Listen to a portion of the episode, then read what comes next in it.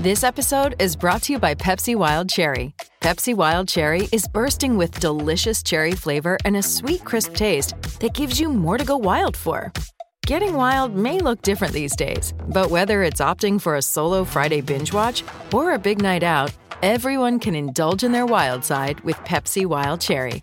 Also available in Zero Sugar. So grab a Pepsi Wild Cherry and get wild. The reason why Nigeria are the most successful under 17 team of all time and have won the most under 17 World Cups is that at under 17 Play level- 31 year olds.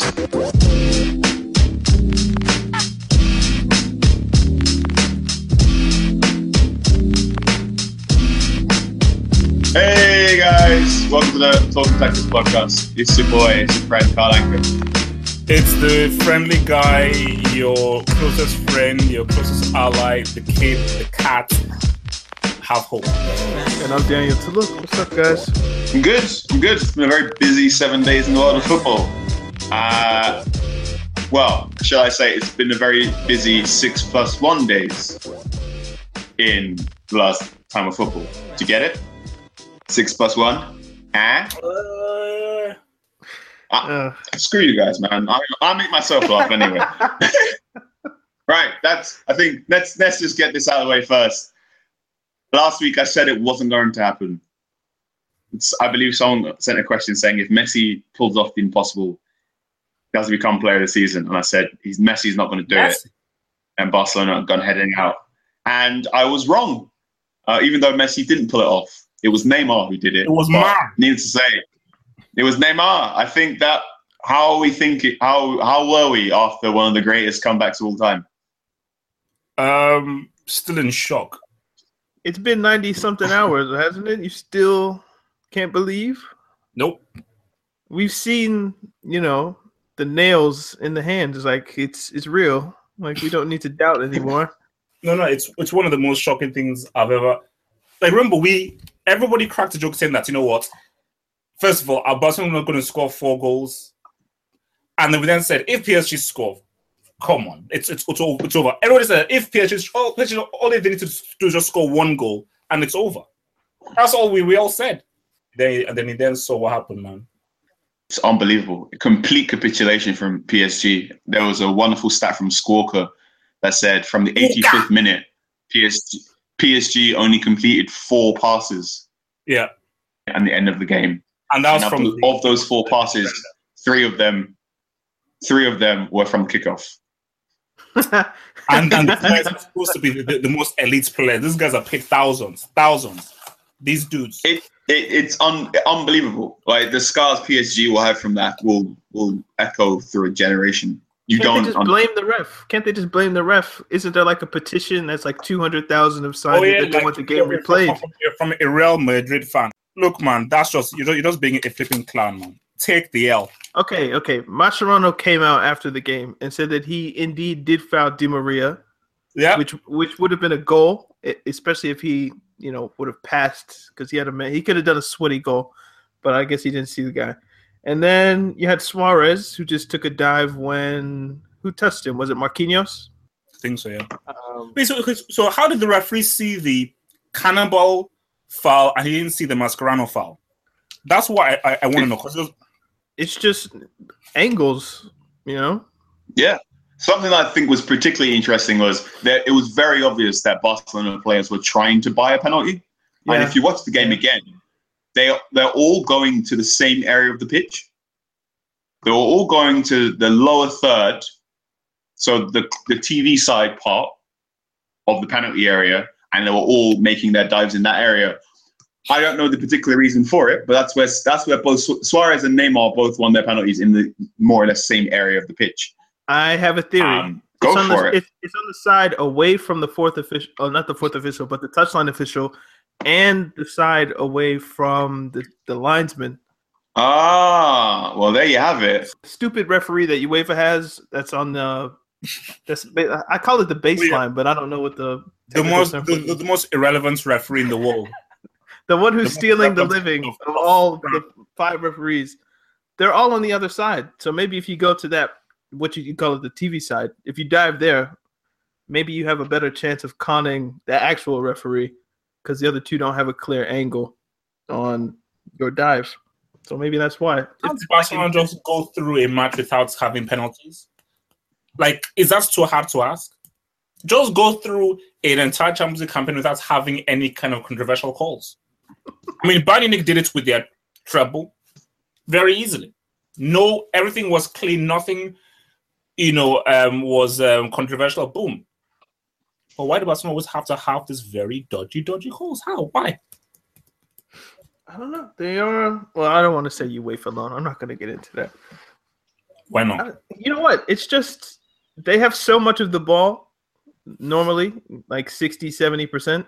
Whatever bad things happen, Mm. it's going to be the defense doing it to the offense normally, which means Barcelona is going to be the one getting fouled and getting calls like that more times than not, just because they have the ball more times. Yeah.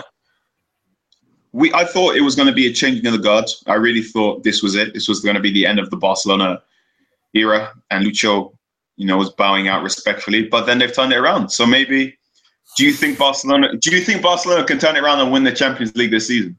Um, for me, I it's weird. I think it's th- there's definitely a narrative of them based on this match, them winning it, and it should be just a crazy story. But at the end of the day, PSG, those guys are a bunch of losers, and PSG and Juventus are another kind of losers that PSG are. Bayern Munich are another kind of losers that that, that PSG are. Atletico Madrid are the kind of losers that. They, so there are other teams out there who are not the pathetic piece of crap losers that that PSG players are. So I'm a big fan of the way you pronounce the word loser. I'm Nigerian, man. Deal with it. I, I think there are three teams that are better than Barcelona, um, which would be Bayern. Bayern, Real Madrid, and I think Juventus. But that's not to say that they can't win. Juventus, interesting. I think so. I think they are. I think they're a more complete team from back to front. They have a better defense. They have a better goalkeeper. Oh, no, no, you know, for, for sure. Juventus, I mean, Their They may not midfield is about even, and the, the only thing that Barcelona has over them is that you know vaunted, lauded front three. So, yeah, that's that's it. But, like you know- Barcelona's defense, like Umtiti had a great game though. yo, But I I, has- I- I saw a stat that said every game that Umtiti has played, Barcelona have won this season. The only time they've lost or drawn is when he's not in the lineup. So that's This is true. But I mean, I think Bonucci's back in Allegri's good graces. So if you give me any defense and goalkeeper combination that can get around Neymar, Suarez, and Messi, it's going to be Benucci, Chiellini, Barzagli, and Buffon.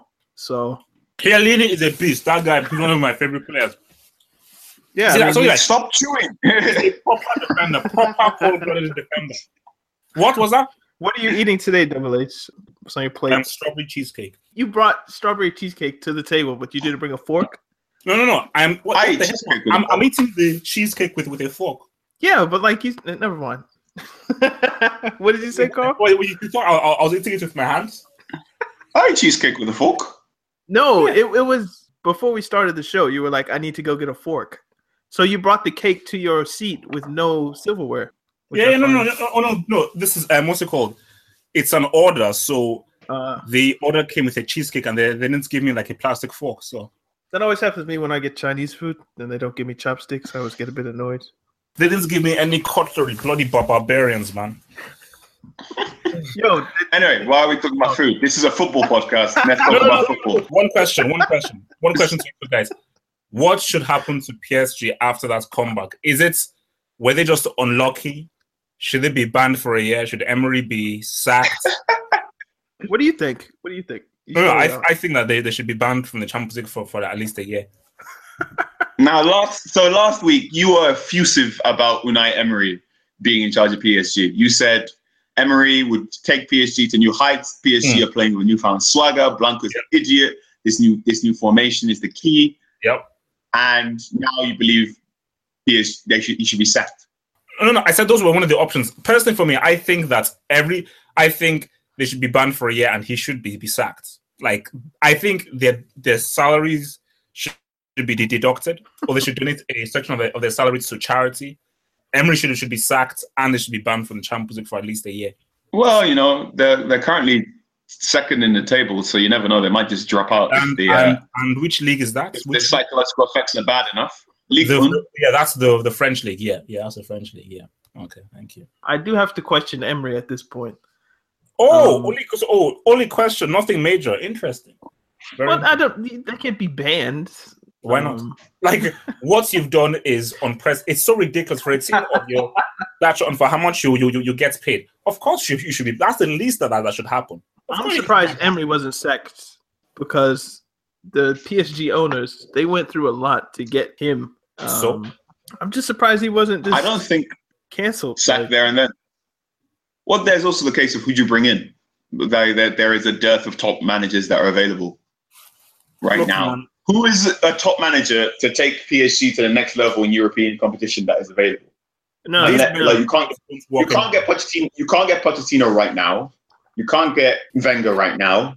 And even then, Wenger is Wenger going to take PSG to the next level? Is Pochettino guaranteed to take PSG to the next level? Pochettino seemed very tactically naive in the Champions League this season. So The, the issue is this. The issue is this. The issue is the French league. That is the issue. If you're playing at a league that doesn't really test you at, m- as, at much of a, of a high level, it will affect you. It- PSG is second. I don't know what are you talking about. that's not true though because how did they win four 0 Yeah, oh, they won that's- 4 0, but then how did they then lose 6 1? oh, yes, Because oh, no, but I, I raised you a 4 0 with a 6 1 second leg. now what? No, no, no. I'm saying you say that because they play in a league that doesn't have ample quality, that Yes. whenever you have to step up back into Champions League play, Yeah. that you're more like you're you're more prone Yeah, to so, you know getting beat yeah. by a bigger club. I'm telling you, then how did they win four 0 against the bigger club? And then, oh, okay, okay, and, and why is it that they have never reached a semi final with this current project? That's a different point. But I'm just trying to figure out how did they win that four me, 0 then? give, me, give me the results over two legs. Give me the results over, over two legs. Over Okay, two- okay. You're not answering so- his question. You're not answering his so- question. Which result is more representative of what you think PSG are? Four 0 or the six one? 6 1. So how did they win four 0 Barcelona just uh, had an extreme off day. But even if you win 4 0, the very fact that remember, these are over two legs. You know it's over two legs. Barcelona know it's over two legs. If Barcelona knew that there's only going to be one match and played in Paris, they don't lose 4 0. One of these games is a freak accident, and Double H, you have to pick which one. They've no That's they- your, your, your entire argument is one of these games is a, is a was a freak accident, and your argument now is the four 0 was a the, freak the first accident. leg was a freak accident, 100%. I think the first leg was a freak accident. Personally, um, that course. Barcelona didn't score at 90 minutes is normally a freak accident. My point is, I think I think the six one was a freak accident. I can I can kind of explain the six one in that you win four Oh, 0 I and can, ex- I like- can explain the six one. let me finish and I'll try to explain it. You win the first leg 4 0, right? You don't know in the second leg should we press, should we attack, should we sit back, should we defend? Um, what exactly is the best game plan to hold on to 4 0? So then Suarez scores in the third or fifth minute, somewhere in there, and you already down. It all, all Barcelona needed was two goals in the in the first half, and that was just going to set you know the cat amongst the pigeons, as as they say. So I can kind of see tentativeness leading to kind of a lack of confidence that permeates through the squad. Whether that's a great excuse or a great reason, I don't know, but it's more explainable to me than just Barcelona losing 4 0. Which is worse, PSG losing 6 1 in one game, or Arsenal losing 10 2 over two games? Woohoo! Here's the spicy one. Which is worse. Here's the spicy question. Which is worse, losing 10 2 or blowing a 4 0 lead? blowing a 4 0 lead easily. 10 2. I, will- I will repeat myself. What Double PSG digits. did They scored was double digits horrible. against Oh, no, no, one no, of because- England's best clubs. The, the no, the difference is this is that PSG, you have ridiculous amounts of money to pretty much assemble a super team, which is what they, they've done. You've assembled like a super team of some of the, the best players there are out there in, in the world. That's not what Arsenal is. Bayern Munich are one of the favorites for the Champions League, not Arsenal. Okay, Arsenal So are currently fifth. Bayern Munich are first in Bundesliga. Arsenal are currently fifth in the Premier League, and Barcelona do not have the kind of players that PSG have. For PSG to blow a 4-0 lead is horrendous and far worse than what Arsenal did. So Oh, whoa, saw- okay, whoa, whoa, okay, no, no, no, what they, they did was clowned. They got clowned. no. Listen, listen, listen, listen. Over a hundred and embarrassment. And how you can say with a straight face that they should not get banned from the Champions League for one year is completely embarrassing. Like, I'm shocked that you are not on Fucking word in with this dude. You are taking it so easy. You're taking it so easy. It's it's crazy. I, I can't believe it, man. PSG, Barcelona was six five on aggregate. Yes. Leave, leave out that you saw both legs. Six five on aggregate. It's kind of crazy, but No, it's not nothing. give- you know, Give me the whole story. Don't just skip to the end. Give me the whole story. I want to read the whole story. Don't, don't don't just give me the last chapter. Let me read the whole story. Okay. The whole story says you were mm. 4-0. I think 10-2 is far more embarrassing. concede four goals. No, no, you conceded three goals. You then score one goal. You then allow the team to score three more goals. You Three went to the Nou Camp. You, you went, you went minutes. to the Nou Camp. There's no shame, I don't think, in losing to Barcelona. And what? Two of those goals are penalties, and one of them is a perfect free kick. Do you did you see the kind of goals that Bayern Munich were scoring? Arsenal were, were Yeah. down. to Bayern 10 Munich men. It was a dumpster fire. How? Right, Arsenal lost. Oh no! You guys are ahead of me, aren't you? Chelsea are going to score, aren't they? Hold on. How are you guys this far ahead?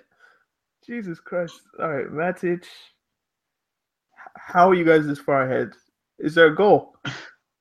Kante. I'm not telling you. Yes! That's a good 30 seconds though. I don't I don't understand. You guys your guys' feet is very close. Oh, Wow, I li- I I, I just saw it now. Yeah, man, this game is done, man. Come on. N'Golo Kante. I saw a thing that Chelsea fans are calling N'Golo Kante the rat. that's Can- mean. Can someone explain how this is his nickname? The rat. Wait, why, why, why, why does that mean? Why? What's so bad about rats? man? Are you Because okay, uh, in London, you're never more than in London, you're never more than two feet away from a rat. So yeah, I- I, I- guess you're I- never more than two feet away from Kante. And al- also, Oh. N'Golo Kante must have a vendetta against Manchester United. He scored two goals this season, and they're both against you guys. So, but yeah, he called him a rat, and I was like, "Is this really the best we can come up with?" Yeah. we lost. We lost our point. The point I was trying to make was very, very quickly. Arsenal lost five one at home in a dead rubber match. That is unforgivable. That that is really poor. PSG losing that you can chalk that up to a mix of psychology and the fact that Barcelona played out their skins and have three of the best players in the world. Mm. that, were near, that played near perfect games. Arsenal, Arsenal was a capitulation of just Arsenal's capitulation was disappointing in how predictable it was. Whereas PSG, the reason we're still talking about the Barcelona one is that it was a capitulation that maybe ne- that you probably only see once in a generation.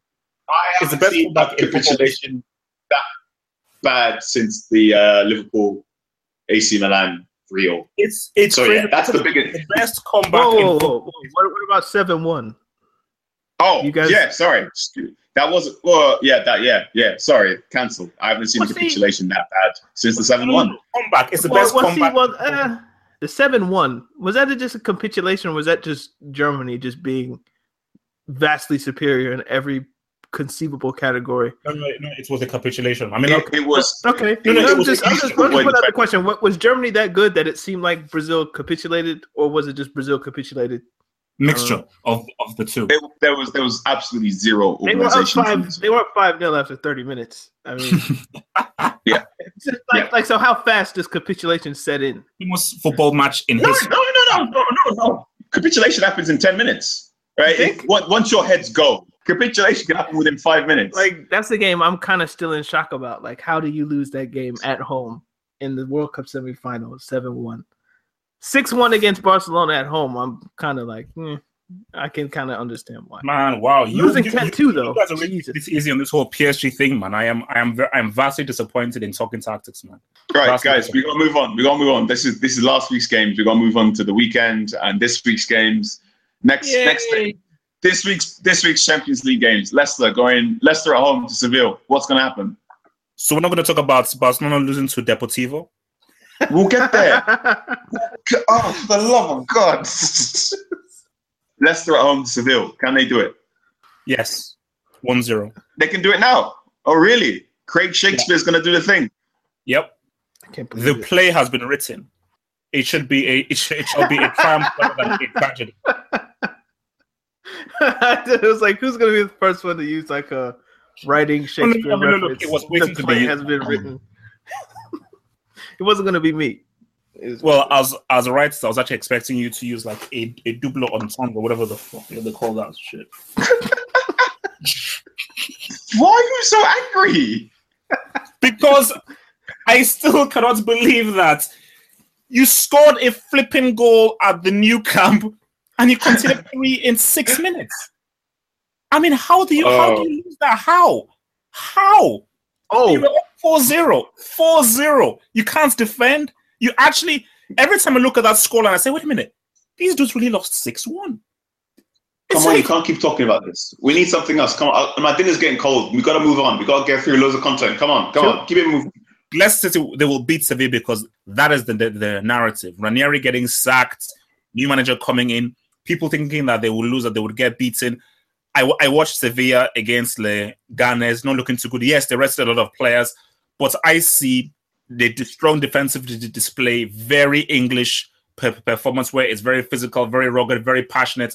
And in the end, Leicester will get the one goal probably through Vardy, then they'll defend. Sevilla will hit the post, will probably um, have a penalty saved, and 1 0.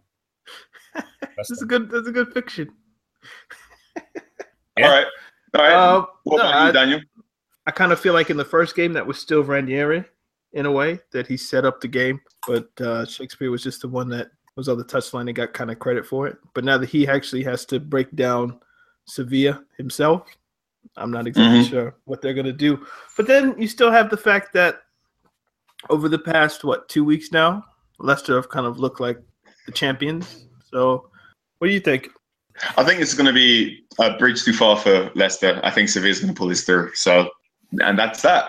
I think Leicester are going to be fine. And you know, I don't, I don't really want Leicester to win this game because if they do, there's a good chance Shakespeare will keep his job permanently in charge of the club, and I think that's a bad move long term for Leicester. Oh, Tito.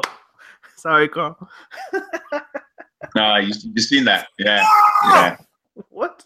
Oh no, oh no, oh, oh no, oh, oh no, oh. Anyway, uh, yeah. Manchester versus Monaco. Manchester City, but sorry, gentlemen, listeners, ladies, just so over. Willian's Uh, gonna get a goal, isn't he? the ple- people. Uh, uh, if, if you're wondering why this podcast sounds a bit disjointed, it's because once again we are watching an FA Cup game while uh, recording this podcast. We're watching Chelsea, Man United, and Chelsea currently a goal up, and shenanigans are occurring. Hence me going, "Oh no!" Right. Yeah, next City- question: Manchester City Monaco- versus Monaco. I thought the five three was maybe one of the best games I've seen in my life. What we In your started in the second leg? It was it was one of the most fun games I've ever seen in my life. The best football match I've ever seen is Italy Germany 2006 World World, World Cup. So, on the side note, Oh, that was great. That was a great game. It's very interesting for City versus Monaco. Pep Guardiola said that City would have to score to win. He said they would have to score. He more or less admitted the fact that Monaco were going to score at least twice against them, wait, no, no, In no, no. France, City have to which score. I think, Well, if you've got John Stones in ends, you know. yeah, yeah, that, that was why it was funny. It was basically in the admitting, I got John Stones at the back and not Mendy. There's no way we're going to keep it clean sheet. It's like, it's like, it's like, bro, there's no way that we're not going to consider at least one or two G's, man. So, real. so, who who do you guys think is gonna win? No, no, Monaco win 3 2, City go through on away goals. I'll take that. I think, I think, yeah, I think City are going to win but lose at the same time. Yeah. Hmm. Maybe Yeah. a two one, maybe maybe a two one Monaco, and then City go through. So, do you guys see any way that Monaco can get through? No, I think City have just a little bit too much, more, a little bit too much Like with um, Sergio and uh, De Bruyne in that team. I mean, but the weird thing is that you think to yourself that in that if, if we just look at that first half, that first half, Monaco looked good. They defended very well. They gave City issues, but for some reason, that second half, they like if they defend like how they defended in that, in that first half, God, it's a Fellaini from milk. well, what happened?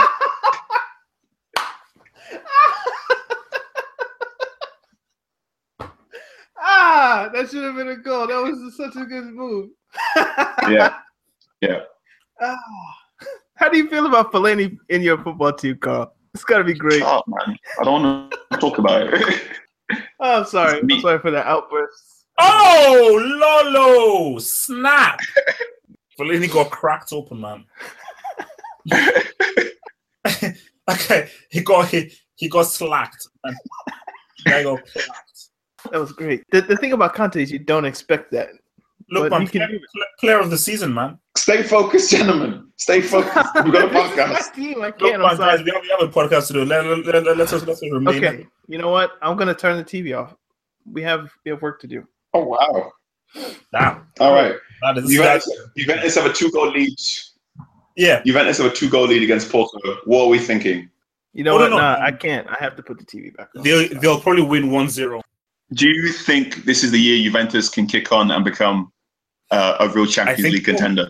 No, forget, forget contender. I think they can win it this year. I Yeah. They're my pick to win it. Yeah, interesting. Interesting. What about you, Daniel? My pick to win, or what's gonna happen in the tie? Both.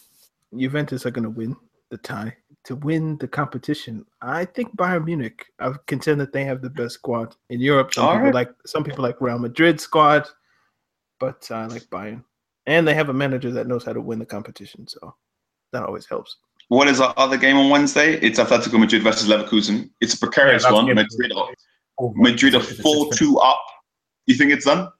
No, no, it's like the, like that. That should be a four. They have four away goals, correct? Yeah, So and and and, I and think Leverkusen so. have crap. So and they're tenth in the Bundesliga. So it is finished. That game is, is pointless. All right. What do you think about Madrid? Are they a contender for the Champions League this season, or was last year a step too far?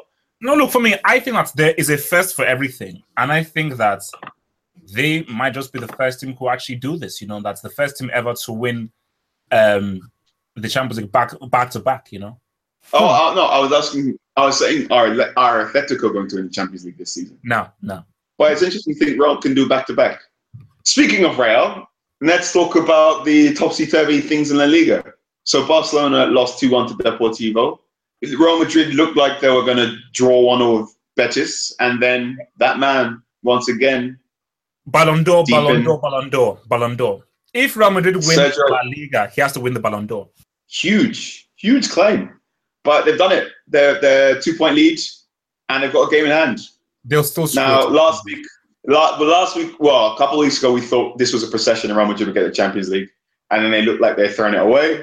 And you said they're throwing it away, but I think, do you think this is a Real Madrid La Liga?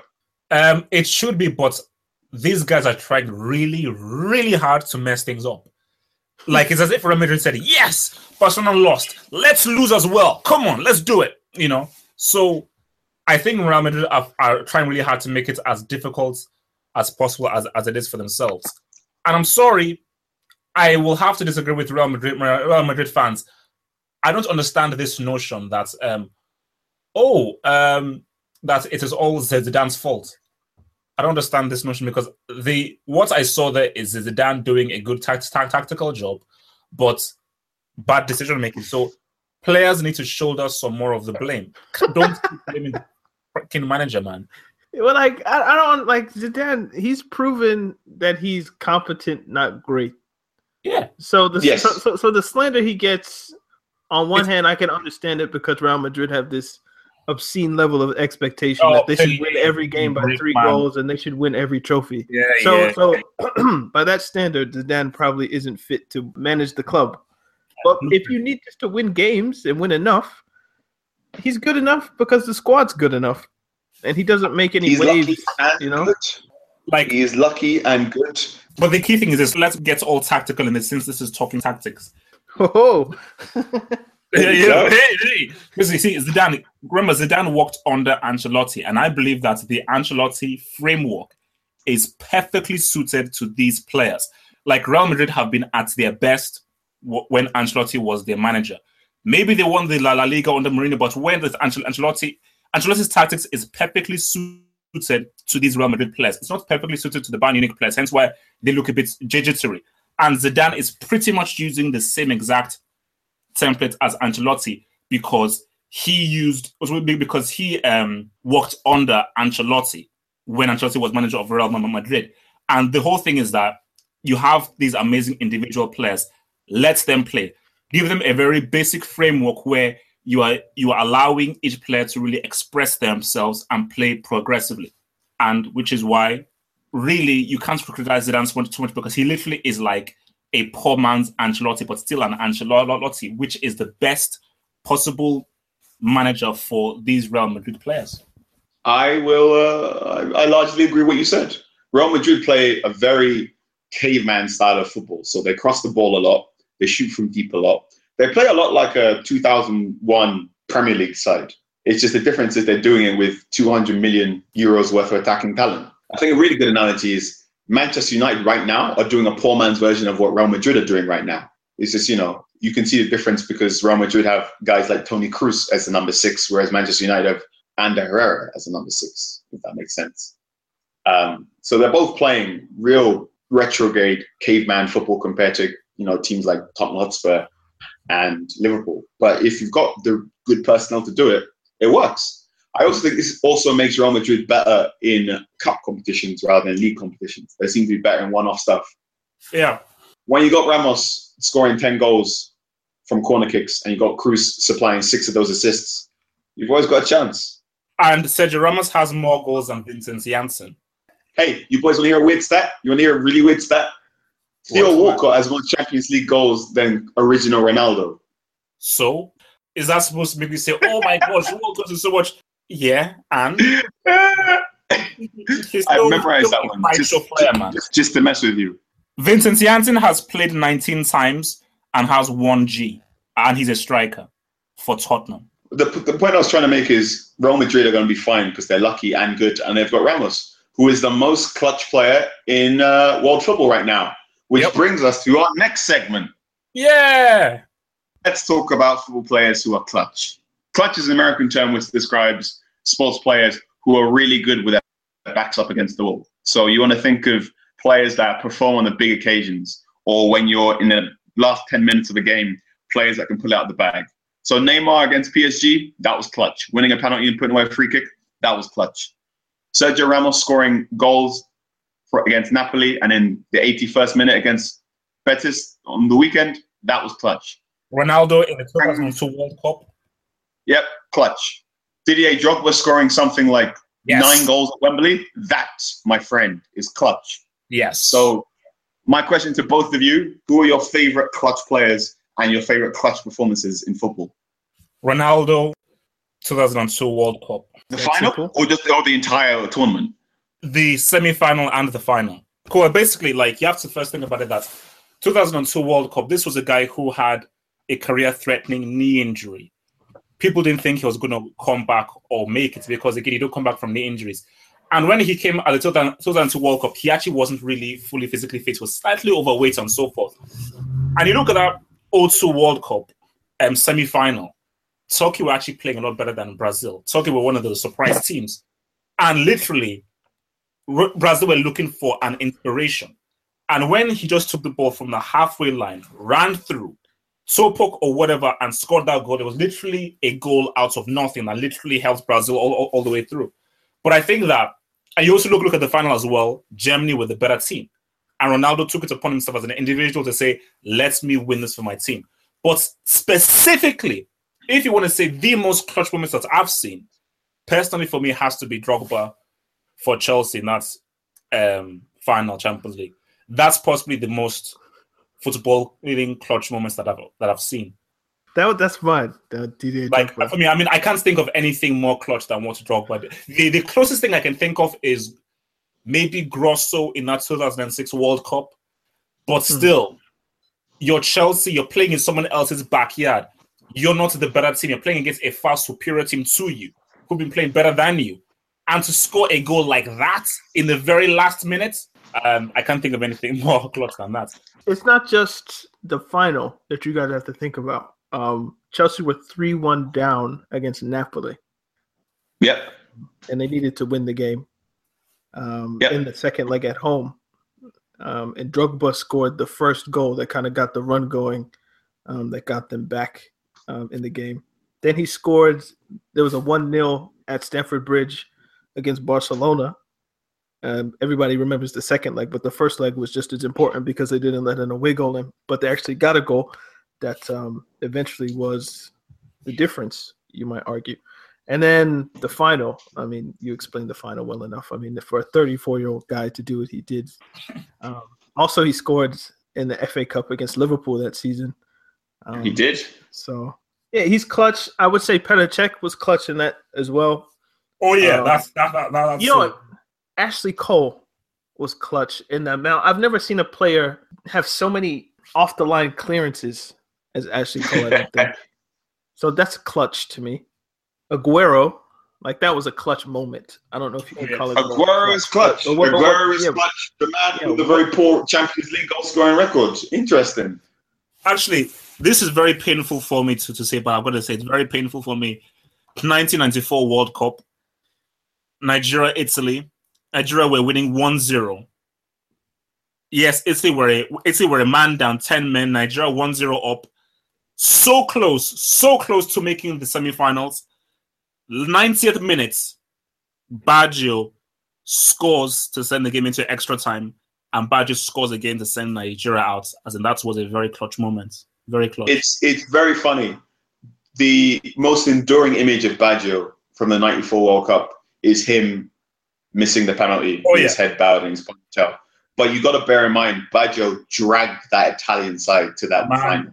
he was like that's why it, it is so unfair because like everyone just remembers oh my gosh what he missed the penalty blah blah it went over the wire but that dude literally was like a one-man army for i told you if not for for Baggio, nigeria would have beaten italy if not for he literally scored he scored the goals against uh, nigeria he scored the the goal against bulgaria to, to beat them he scored all those goals in the group stages he was literally scoring all the goals to take italy all the way to the final mm. Yeah. If you want to, if you want a great study in what a big name player can do for a side in a World Cup, go catch a World Cup '94 documentary and look at Baggio. It's maybe the best individual no no no tournament you'll see from a player outside Zidane in 2004, and I believe Platini in his Ballon d'Or winning Euro season, Euro performance, which might be 84. Mm. It wasn't. It wasn't. Wasn't there a French player? I don't think it was Platini, but it was some other guy who scored like nine, all, all nine of his international goals in like one tournament. And what the f- is? I'm gonna cut this out. What the hell was Valencia doing with that two footed challenge on Conte? Is he insane? Mate, it's fine, isn't it? We're going to lose a game. You just want to. whoa damn We- I have a clutch moment that, that trumps you all. A clutch moment that trumps everyone. Rivaldo against Valencia, the hat trick. Oh, yes, yes. That was one of the craziest individual clutch performances of all time. Because remember, they needed to win this game to qualify for the Champions League. So Rivaldo scored, I think I think Valencia went one goal up, then Rivaldo scored making it 1 1. Then I think Rivaldo scored against making it 2 1. Then it was 2 2. So n- last few minutes, time going, De Boer plays a ball right up. Rivaldo chests it. And one of the purest overhead kicks you will ever see in your life. Rivaldo executes it, scores it, and they win the game 3 2 and qualify for the Champions League on the last day of the season. It's a great clutch performance. Yeah. Uh, for me, the the the clutch performance. This is my Homerism showing. Uh, Roy Keane, ninety nine Champions League semi final against Juventus. He's been booked, so he can't play in the final, and he's gone. All right, I'll get you there, and he was awesome that game. That was one of the very first games. I would have been eight years old watching that game, and it was a rare occasion I was allowed up past nine o'clock to watch a football game. I remember very palpably feeling as if something extraordinary was happening. Keane has that reputation of being a hard man, but if you watch ah, Conte just did pump Kante is doing bits. He destroyed your whole midfield. Roy Keane, Roy Keane, Didier Drogba, Didier Drogba's clutch performance. Is it clutch if you do it against Arsenal? Well, that Arsenal, like Vieira, Henry, Bergkamp, Pires, uh, he was doing it against those. Yeah, all right. wasn't- Drogba's goal scoring record against Arsenal was fantastic. Wayne Rooney's Wayne Rooney's goal scoring record against Arsenal was fantastic as well. You know who else is clutch? Puyol. I I don't see enough people talking about what Puyol did to get Spain over the line in 2008 and 2010. Uh, you got to bear in mind, twice they came up against a Germany side in those in uh, in those tournaments, and twice it was Puyol who more or less went, "All right, I'm going to get you here. I'm going to babysit PK, and I'm going to make sure this works properly." Actually, what about Um, Casillas, man? Casillas, two one-on-one saves in in a final, and all those final? in the previous game The World well. Cup 2010. Yeah, yeah, he was superb. Uh, One Jerome. Boateng, Jerome Boateng in the 2014 World Cup is one of the most complete performances you've ever seen in centre. Oh, yeah, yeah, yeah. He was amazing. You know, you, you guys have had me thinking about a question. You guys are bringing up players being clutch over the course of a tournament and over the Mhm. course of a game. Can a player be clutch over the breadth of a season, or is that too wide of a net? If you know what I mean. It's too wide. I Yeah, mean, yeah, yeah, that's it- it's, it's, it's different being. fucking- Cl- it's it's hard to be clutch when you're against um, West Brom.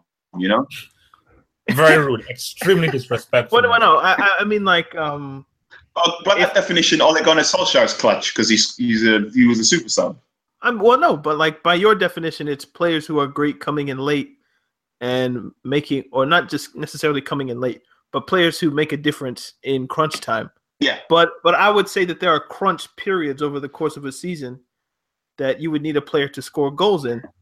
You know, so if a player scores 30 goals a season, it well, I guess it depends on when the goals are scored. So I'd say I'd you say need a more specific example. Like for instance, Ronaldo could score 40 goals a season, but if seven of them are against Elche, then saying because he scored 30 goals a season, it's not really comparable to someone who might score five goals, but they're all in key moments.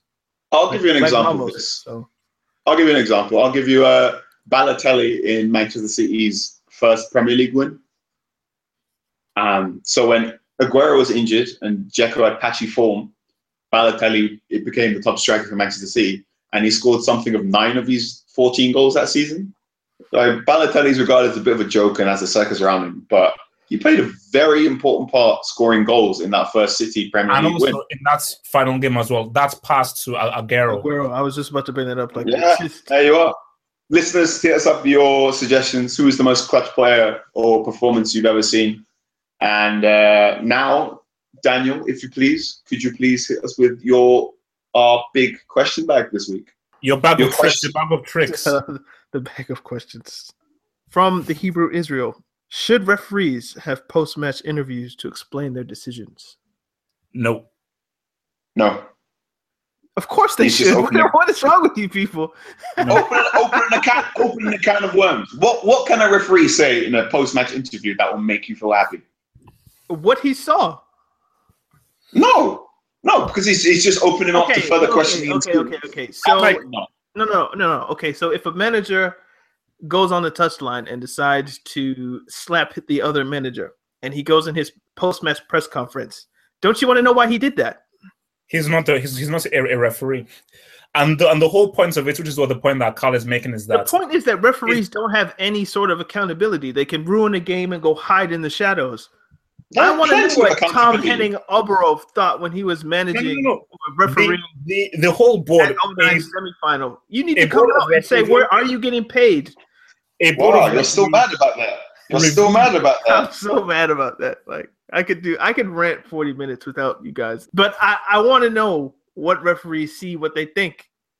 And and the fact that they could just get every other person, the managers, the players, the owners, board members, whomever, they all have to be accountable to some degree. Everyone except the referees. The referees are and, and the accountable. linesman and that Referees are behind the goal they- that does nothing.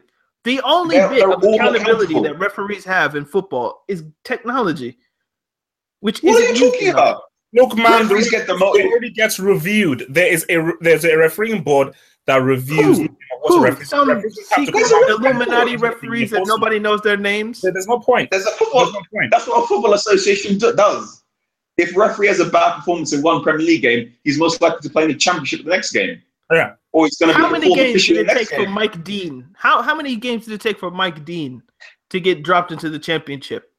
Two Like weeks. three seasons No, three seasons of bad decisions and social media to rip him, and then okay, I guess we'll Wait, send wait, wait, the wait, championship. Wait, he but had to come out match after match Why were you celebrating the Wait, top? wait, wait, wait, Danny. Let me ask you this though. Wait, let, let, me ask you this.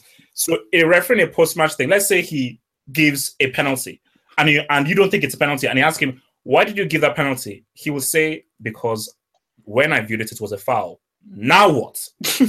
what do you say? He's All the got you there. says that, in my view, I thought that was a foul. From how I, I saw it, I thought that the guy fouled him. You may say, okay, on the instant replay, he wasn't, but during the game, in real time, because I don't have any kind of um, replay value, I thought it was a foul. So, what There will a post-match review reveal more that's that will change anything? Don't you think that if the referee knew in the back of his mind that it was put that he was going to have to answer questions, that they would make better decisions? No, No, absolutely not. You If think having anything- no accountability makes you a better person?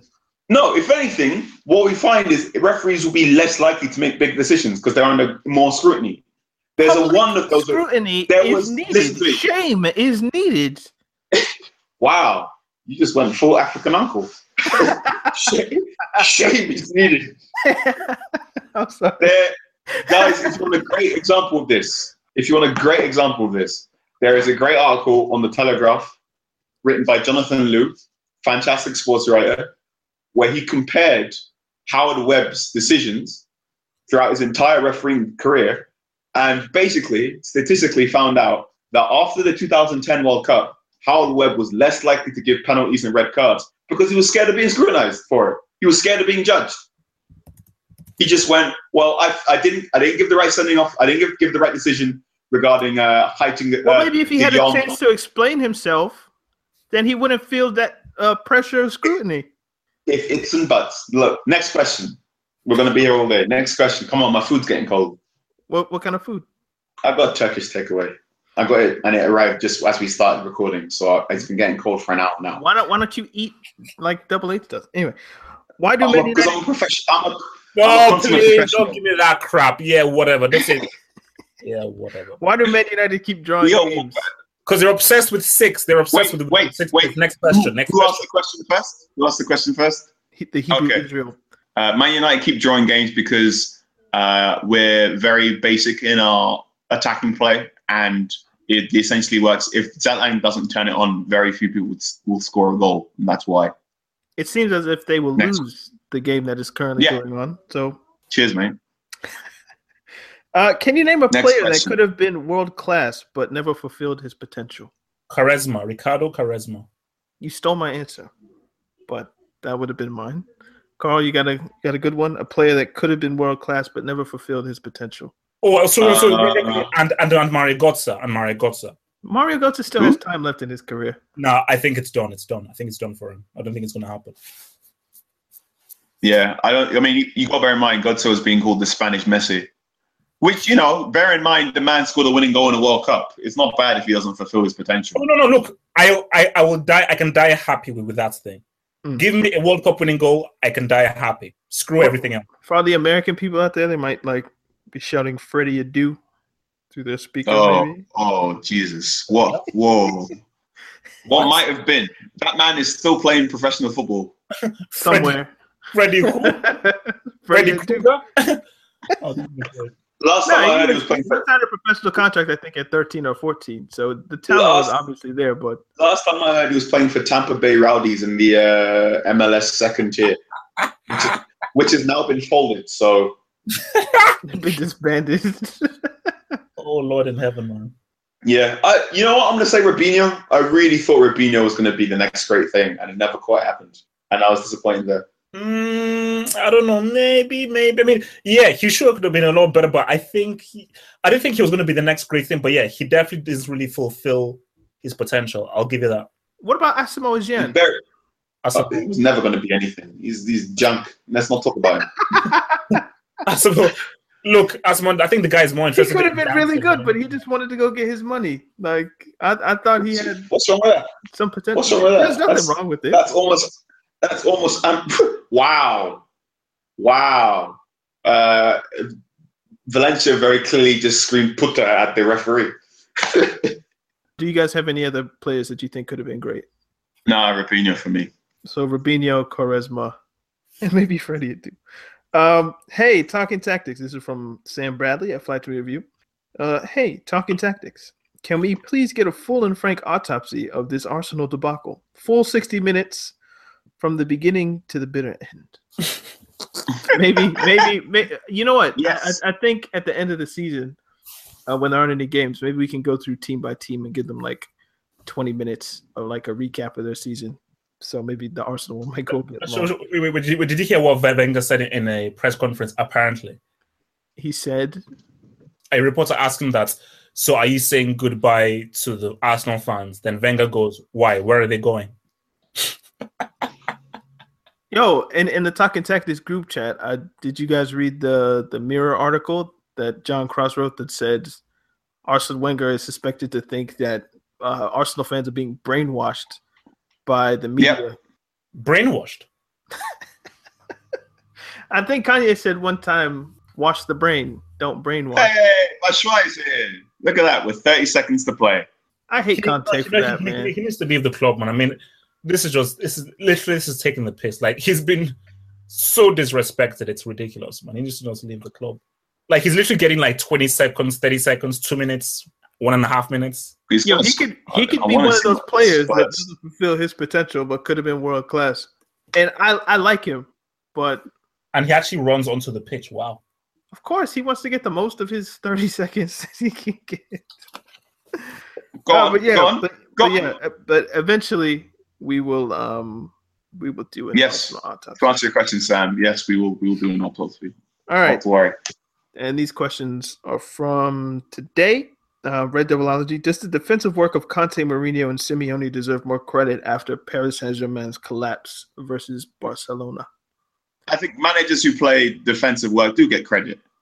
Like Whew. you know, Ronald Koeman's getting a lot of credit for turning Everton into a competent defensive side after Martinez being awful at, it. You know, like look, let's let's not use one team's bad performance as a stick to beat or praise another team, unless it's the team they were playing. Mourinho and Conte get the correct amount of praise, and uh, I'm going to go against what Mourinho said this week. Uh, Chelsea are not a counter-attacking side. That is nonsense. In light of Chelsea's success with the 3 4 3, what is the most successful and effective formation? The most successful and effective in the history of football? What of all, all time or right now? How about something both? you should always bear in mind is that football tactics are always cyclical. So something that will be in vogue, something will be in vogue for about ten years, and it'll go out of fashion, and it'll go back into fashion, and then whatever and whatever. So the four-four-two is what everyone played in the nineties. It allowed big man, little men, and then blah blah blah blah. Then it went out of fashion because you had Drogba and you had big, you had big athletic strikers that so you could play one up top. So the four-two-three-one was the big thing because the four-two-three-one allowed you an extra man in midfield and it became apparent that dominating midfield was very, very strong. And now what we're seeing with teams like uh, Leicester City's title win and what you're seeing with the 3-4-3 is we're going back to playing more than one person up top. Because the free throw three, what it essentially does is it turns players like Hazard and Dele Alli into a second striker. And if you're a centre back and you've been defending against one man up top for the last 10 years, having to defend against two attackers, that completely throws you for a loop. And this is what you're seeing right now. Basically, 3 4 3 is in vogue right now because so many people are used to playing 4 2 3 1 that it's going to it's causing inversion. And I'll be sure, you know, the 4 2 3 1 will come back in fashion in another 10 years. And after that, the 4 4 2 will come back in fashion after another 10 years. The three you know, four three really is like watching basically 4 4-3. 4 2. Yes. 3 4 3, when you're in possession, nearly always changes into a 4 4 2. So the most effective formation is 4 4 2. No, it's not. Over what, what- the, the most it's it's easy. No, I, th- I It's think most simple. most teams play four like four two three one or four three two one. That the one striker thing is what almost all teams now have. You know, There aren't like- like people complicate. There aren't that many formations really. People just No, complicate it. So Football is a simple game made complicated by idiots. Always. Ooh, someone, someone, someone's clever. all right. Well, will the U.S. win a World Cup before Af- before an African team does? Yes, because of money. I don't know. You because know, of money and because of the because because of money and because of the population resource pool that the United States have. Yes, so you so you the think United States.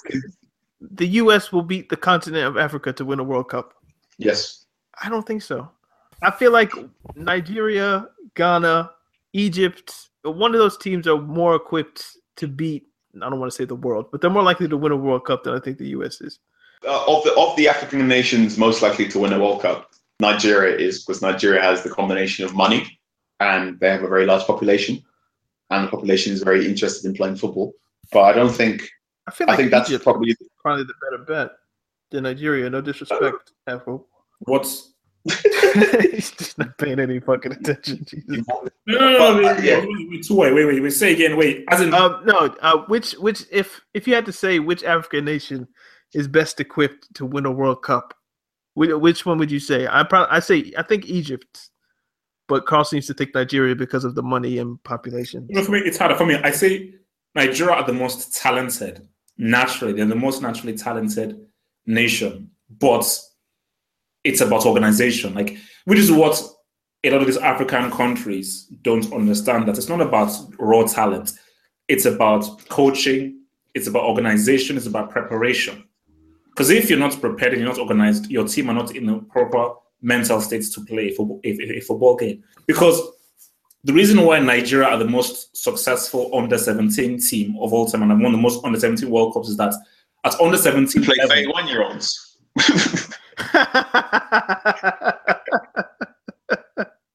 That's the intro.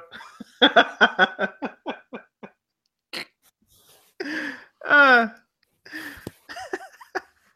I'm sorry, I said it. Next question.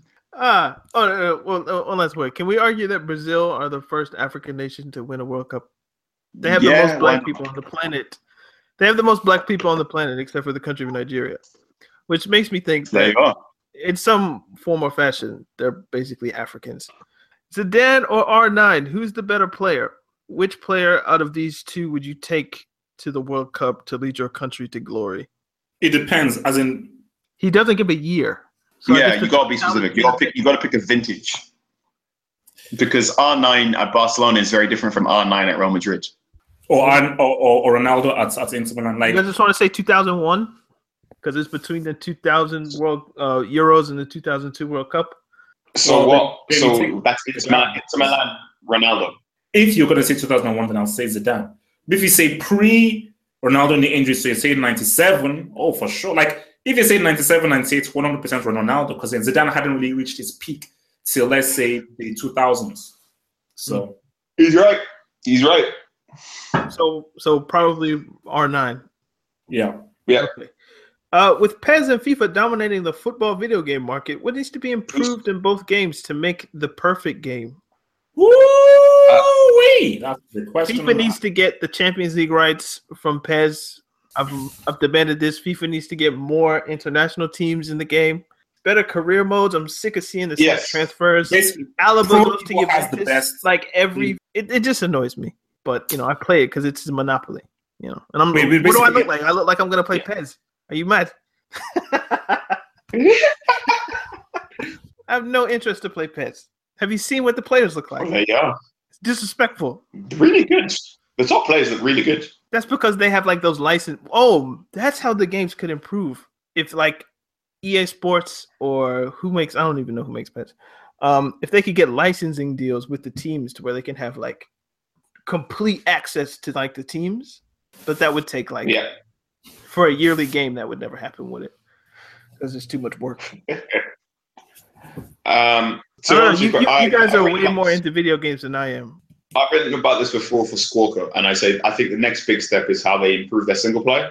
So the on-pitch stuff between FIFA and Pro Evo is now a really good representation of how a, a style of football works. But like you said, the career mode and the Master League and the Ultimate Team can be quite repetitive. So FIFA had, the, FIFA had the right idea in FIFA 17 with the journey, but it was very slimmed down. You only had one season. Also, can we talk a about how black that guy was to have mixed parents? It was great. It was great. I loved the journey. I, I wrote I wrote a gushing piece about why yeah, it was a really was big great deal. feature. But. I'm as black as you can get with having a white parent. I think, like this is the limit, and that guy's darker than me. So that dude isn't. Uh, I think that's the next step. I think that's the next step. Working on the single player modes. Yeah. Uh, to, to my mind, New Star Soccer is still the best single player football game ever made um, in terms of putting you in the shoes of a footballer because it allows you a lot more divergent storylines that, than uh, FIFA or Pro And I think if you can mix New Star Soccer's emergent gameplay with FIFA's licensing, then you have the perfect single player football game at least. And that's my answer to that question. No, wait, basically, no, Pro Evo is the, is the best for football game, and it has been the best football game for some time now. It just needs to change the gameplay. mechanism. Chelsea versus Tottenham Hotspur, for the love of God. Really? Yeah. So basically, So- Arsenal So are out. So basically, we're gonna get a Man City Chelsea final. All right. El I Cachico. like it. Um, so WC said gameplay needs to improve. Yeah, I mean, basically, no, just the gameplay, make it a lot more, get the little nuances because that's all it means. Just the little nuances that you have, and also I think more interaction with the crowd and crowd having different chants. No racist chants though, please, or just different chants. You know. Uh, can Yakubu save Coventry City from getting relegated? Next question. Next question. Next question. Next question. Next question. Next question. From Abdul Elkarat, Ramos should be in the Ballon d'Or final three at the very least. Discuss. Easily. What do we what do we say about questions that just say discuss? Like But yes, you're correct. That, that should be it. You can't, we can't do it. We can't say, give us a question. and then just. Look, give us a proper question, but yes, fine. All right. Uh, one a proper question. Did PSG really let six goals in, or am I high on crack? You're high on crack. You're both, both, both things, both. You're high on crack and PSG. Like six goals in. Top five best players in the world at the moment. This is from Oh. I am Raheel one. Top five: Messi, Neymar, Yep, yep. uh, Kante. Kante. Kante, Ramos. De Gea. Is that it? Gea. Is that our five Yeah. aside, basically? Yeah, I'll take that. And maybe Bonucci or Chiellini. Yeah, I was thinking that, but So if you a one keeper, one defender, two midfielders, and a striker, I'd, I'd say for a five side. all right. So Okay. De Gea, De Gea in goal. Our defender's Yeah. gonna be Bonucci, I think. Yeah. We're gonna do a five side. Midfield two. Kante, Kante Kante. has to be in there. Kante. Neymar Who's the attacking midfielder? Yeah, there you are. There's there's top five. Yep. That's my five aside. Talking tactics official. Um, all right. Should football introduce manager red and yellow cards as a formal thing for touchline We conduct? already have them. They already they already exist. You can be Yeah, sent. well, what do you well, think being sent to the stand a card, but not a, a yellow card. There's, there's a red card, but not a yellow card. So it's yeah, it's fine. They already exist. All right. this is from Andrew. I like this question. so I saved it kind of for last. If you take current managers and use them as footballers, what formation and managers would you use as a Sunday league team? Oh. Four four two. 442. Okay. Let's visualize. Yeah, yeah. All right. We need All right. a tall keeper. Um, Jurgen Klopp. I mean, some of these players used to play. Isn't he six four? Klopp, Jurgen Klopp. Paul Clement's big. Paul Clement's big. Swansea's manager. He's a Oh. big lad. How big is he? He's like what? Six four, six five. He's like six two. He's like six two at least. Paul Clement in goal. All right. I, re- I reckon it'd be a bit like Ben Foster. David Moyes as, Um, as the um, number ten. uh, center back partnership: Allardyce and Oh. Pulis. Conte and and Mourinho. Nah, nah, nah, nah, nah. Allardyce and Conte, Pulis. Conte, Conte in there. Wait, Pochettino's a centre back. Pochettino in there. Okay, Oh yeah, Guardiola has to be our CM, obviously. we can no, we Yeah. can have a we can have a midfield three of Guardiola, Conte, and Zidane if you wanted, like DM central midfielder, then Cam. Oh yeah, Ronald Zidane, Koeman, so- right? Oh, Koeman as his, that's the other center back. So Pochettino and Koeman, All your fullbacks. Mourinho. he must be like the only one who can like track back. Um, are you willing to run Mourinho? Yes. Mark Hughes is the 10. So not Mark Hughes over David Moyes. Wow, man, come. That's that's that's that's shocking. Yo, we'll, leave, we'll leave it at that. We'll come up with Do you want Yeah. the full list? next week. Next week, it will, it, the, the the full list will drop next week. We'll have to work this out in the group chat. Um, I think there's one more. thoughts on the Milan Juve controversy? Anybody clued up on this? What did I tell you about saying thoughts? Um, the, the controversy was essentially AC Milan had the player sent off, and then Juventus scored a match-winning penalty in the 97th minute. It was not a red card, and the penalty should not have been given. Yeah, I mean, all the Um, basic but um, ridiculous. But, you do what you do when you're popping.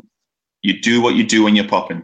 That was Talking Tactics podcast. Follow us on Twitter, on Facebook, on SoundCloud. Leave us a review.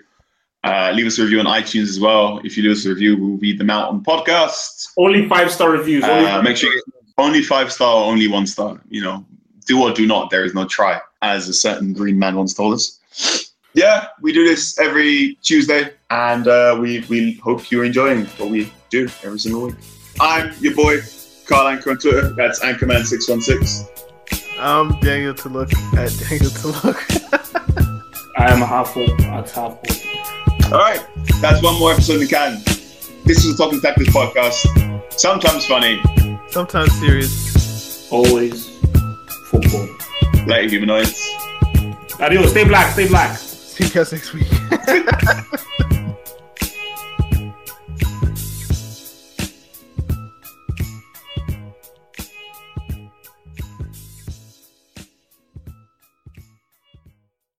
Sports Social Podcast Network.